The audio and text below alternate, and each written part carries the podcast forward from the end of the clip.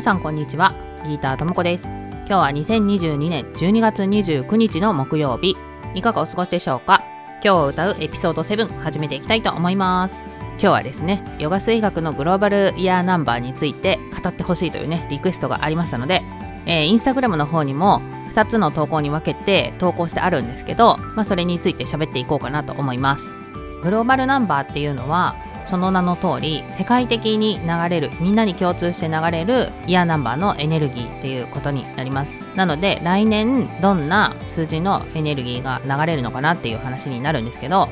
来年2023年は 2+2+3 で7です。えー、7のキーワードっていうのを挙げてみて、まあ、そこからねどんな風な年になるのかっていうのを見ていこうかと思うんですけど7のキーワードっていうのはコミュニケーションとかあと内政そして境界線とかあとリトリート非日常とかそういうキーワードになってくるんですけど、まあ、コミュニケーションって本当になんかまあコミュニケーションを取る人と取るっていうのもありだしちょっとこう大きな感じこうインターネットを介してみたいなところも入ってくるのでインスタの方にも書いたんですけど SNS がもっとこう活発になるとかそういうのもね考えられるんですよね。でコミュニケーションっていうと、まあ、相手がいないととか、まあ、誰かに向けてじゃないとっていうふうに思うかもしれないんですけど何かしらのね表現をするっていうのでもいいんですよね。だからまあ人に向けて発信するのはちょっとっていう人は自分のこう、まあ、手帳に書くとか、えー、表現であったら何でもいいって言ったので歌うとか詩を書くとか絵を描くとかそういうのでいいんですよね。なので自分の自分に合った方法で自分のこうな内側のものを表現するみたいなそういう時間を取るなりそういうまあ行為をするっていうところが重要になってきたりします。でそういうのをしようと思うとなんかその自分と向き合う時間っていうのをやってないとまあ内側からそういうのってね湧き上がるものだったりするのでまあ、内政っていうねキーワードにつながってくるわけですよね。でこのコミュニケーションっていうので気をつけたいのは良くも悪くも影響力は大きいので特にインターネットを介して何かを表現する人っていうのはいい時にもすごくわーって拡散されるし悪いやつもわーって拡散されちゃうので自分の発信するものっていうのにすごくこう自分でちゃんと確認をして責任を持ってっていうところをこうやっておかないと重箱の隅をねつつかれたりとかあとは批判されたりっていうこともあり得るのでそれをまあ後でちょっと話しますけどそういう人もいるんだ。だからなんかちょっとこうそういうふうに自分の意見とかそういう自分の発信したことに対して批判的なことを言われた時にもスルーするようなね力も必要になってくるかなと思います。だから発信する時からまあそういうのをある程度は覚悟の上みたいなところも必要かななんて思いますね。で今ちょうどねそのまあ批判みたいなのをスルーする力みたいなことも言いましたけどそれがまあ境界線っていうキーワードにつながってくるんですね。でその境界線っていうのは自分の常識ではここまで大丈夫とかそういうところの境界線とかも表してたりするんですよね。でその境界線っていうのはもちろん人によって違っていてだからこれが常識でしょみたいな気持ちでいるとそうじゃない人から何か返ってきた時にあれ？みたいな感じになってしまう。だから自分の出す時の境界線っていうのも私こんな感じなのよねっていう雰囲気で出してそして向こうから違うこう常識みたいなのが降ってきた時にあそういうのもあるよね終わりみたいな 感じで流していくみたいなそこが大事かなと思います。最近では一般の人も SNS とかを使って、まあ、あの情報をね発信したりとか主張したり意見を言ったりみたいな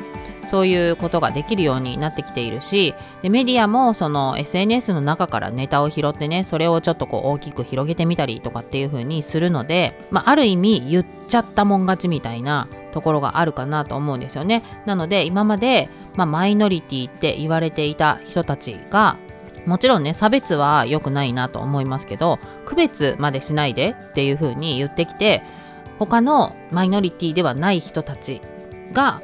なんかこう心地悪いみたいな風になっているみたいなことも起こってきてるのかなっていうふに思うんですよね。まあ、それって結局自分の価値観の押し付けだから自分の価値観ここにあるからみんなにも分かってみたいなのを割と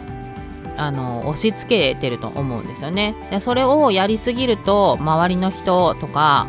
まあ、もっとね大きな広い範囲の人たちも居心地が悪いとかちょっとなんだろうあの人みたいな風に思っちゃうとかなんかそういう感じになってしまうと思うのでそこはある程度お互い様お互いの境界線をお互いそういうもんなんだねっていう風に受け入れてあげようねみたいなそういう気持ちが必要なのかなっていう風に思います。なので、まあ、7の年のそのねボーダーっていう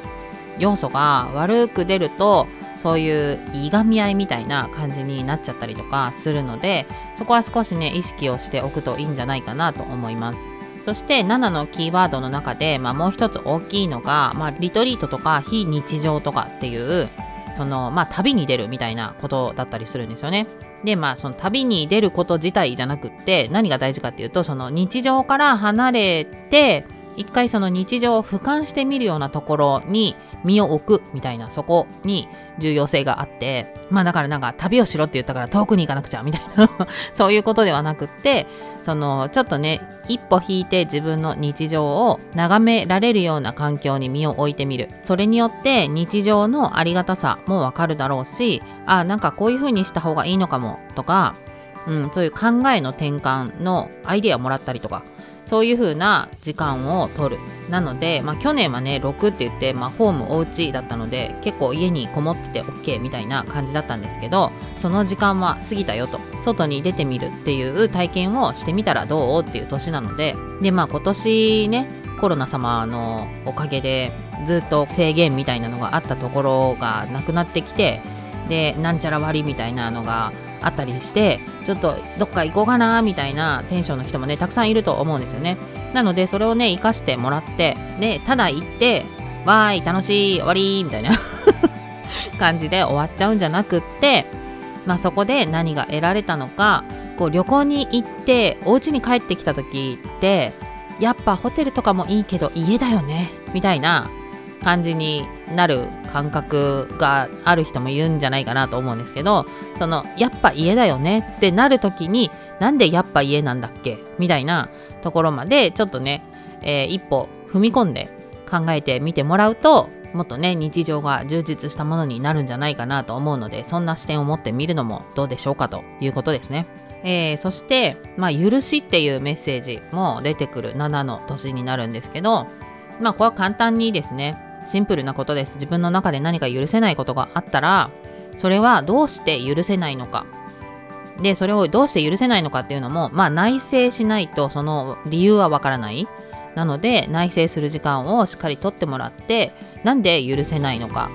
で大体がまあ、許す許さない。まあ自分をね許せないみたいな人ももちろんいると思うんですけど、まあ、外の第三者だったり何か起こった出来事とかそういうのが許せない人もいると思うんですよね。でその外的なことっていうのは自分が成長するために必要だった何かだったりするのでそれ許せないのは何でなのかっていうのを